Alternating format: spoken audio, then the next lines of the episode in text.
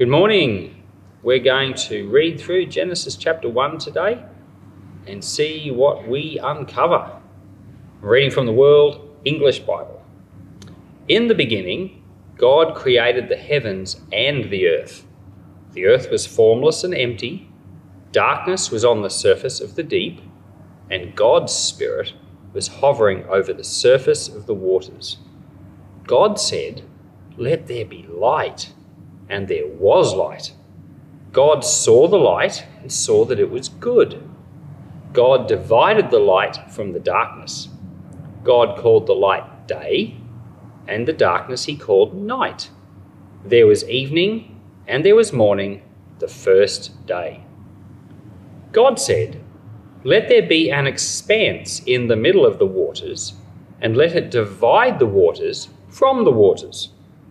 God made the expanse and divided the waters which were under the expanse from the waters which were above the expanse.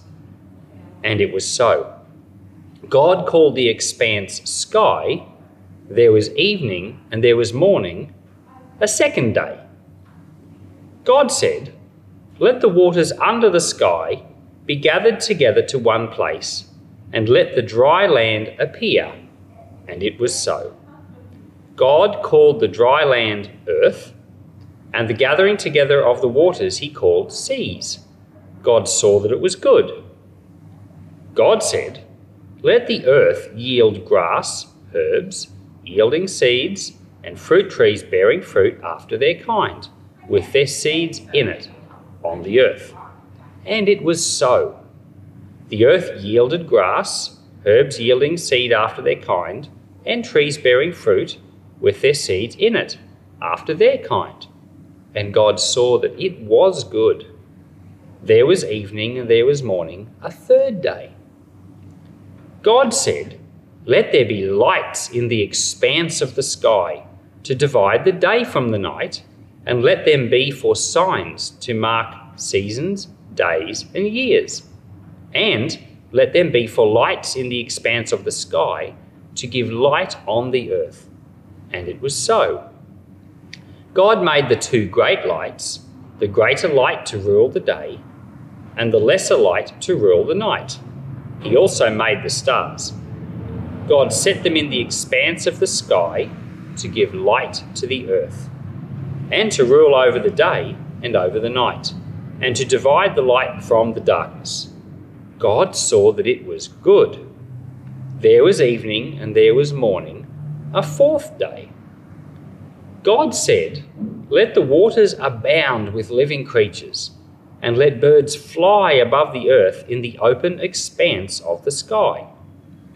God created the large sea creatures and every living creature that moves, with which the waters swarmed after their kind, and every winged bird after its kind. God saw that it was good. God blessed them, saying, Be fruitful and multiply, and fill the waters in the seas, and let birds multiply on the earth. There was evening, and there was morning, a fifth day. God said, Let the earth produce living creatures after their kind, livestock, creeping things, and animals of the earth after their kind. And it was so. God made the animals of the earth after their kind and the livestock after their kind, and everything that creeps on the ground after its kind. God saw that it was good.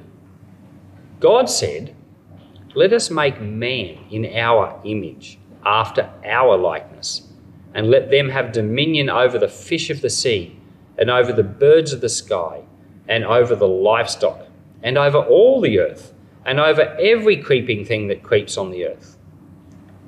God created man in his own image. In God's image, he created him male and female, he created them.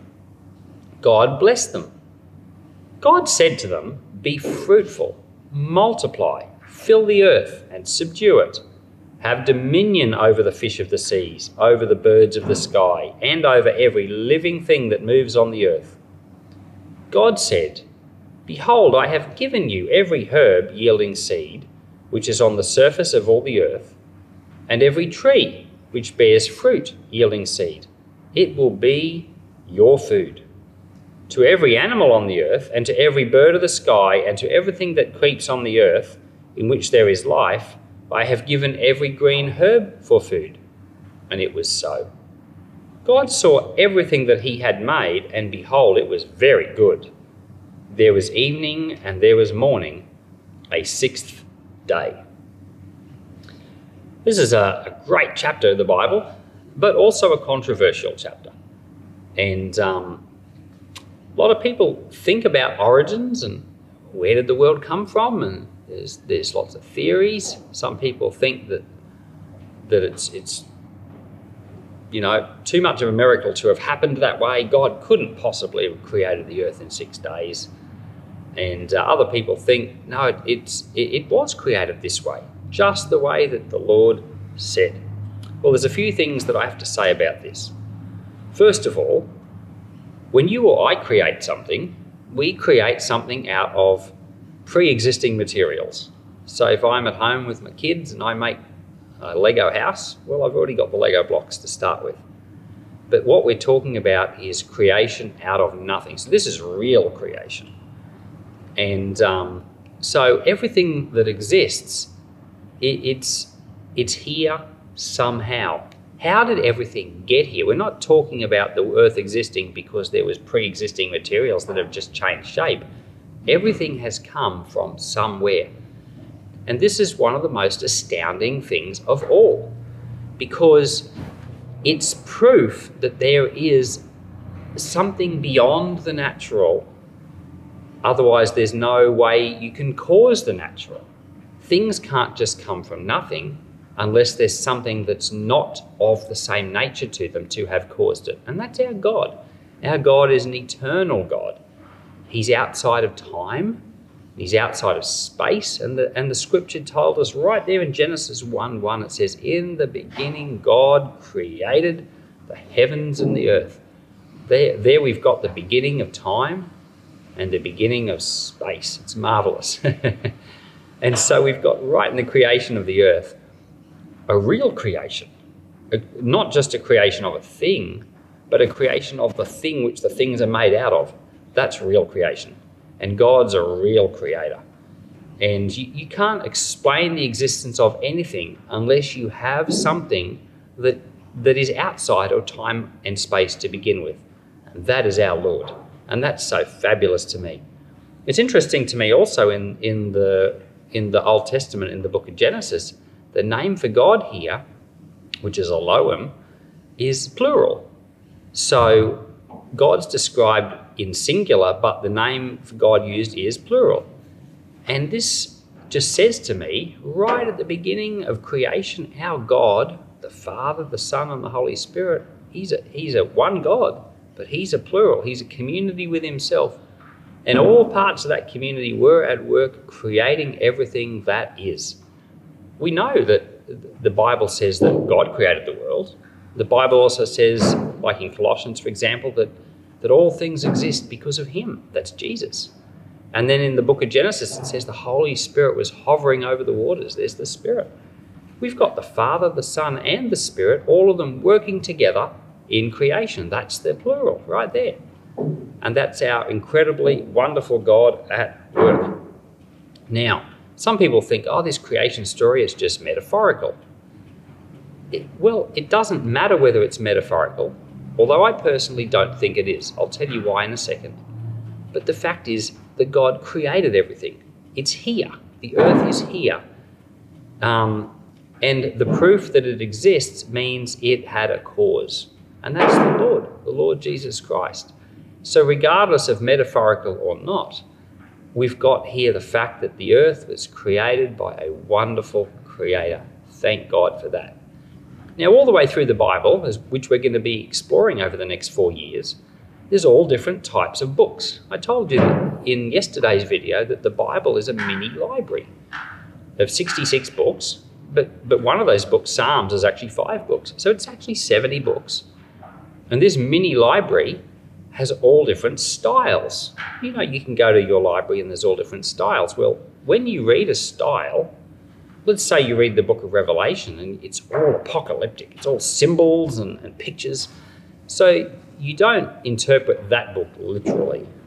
You, you do think, you do look at it and say, no, this is metaphors and similes and, and you know, analogies, and, and that's how you interpret the book. It's obviously that style. When we look at the book of Genesis, it's, it's a narrative, it's historical, that's its style. So I personally don't think this is a metaphorical creation of the world. It's not symbolic. It's plain language. It says this was the first day. God did this. A, B, and C. it's, it's literal. Now, of course, it's not written in the way that we would write history now, but it is written in the way that people thousands of years ago wrote history. It's written in their historical narrative style. So I'm 100% confident that what we've got here is a description of how God created the heavens and the earth. And I think that's really, really wonderful. If you think about it, it's impossible. How could something exist from nothing? How could anything exist at all? It's just impossible. But it's not impossible if you have a God to which all things are possible. And we do. We do have a God to which all things are possible. So, I think the takeaway from this first chapter of Genesis is this. First of all, God is our creator. He created everything, everything we see and everything we don't see as well. It's all His creation.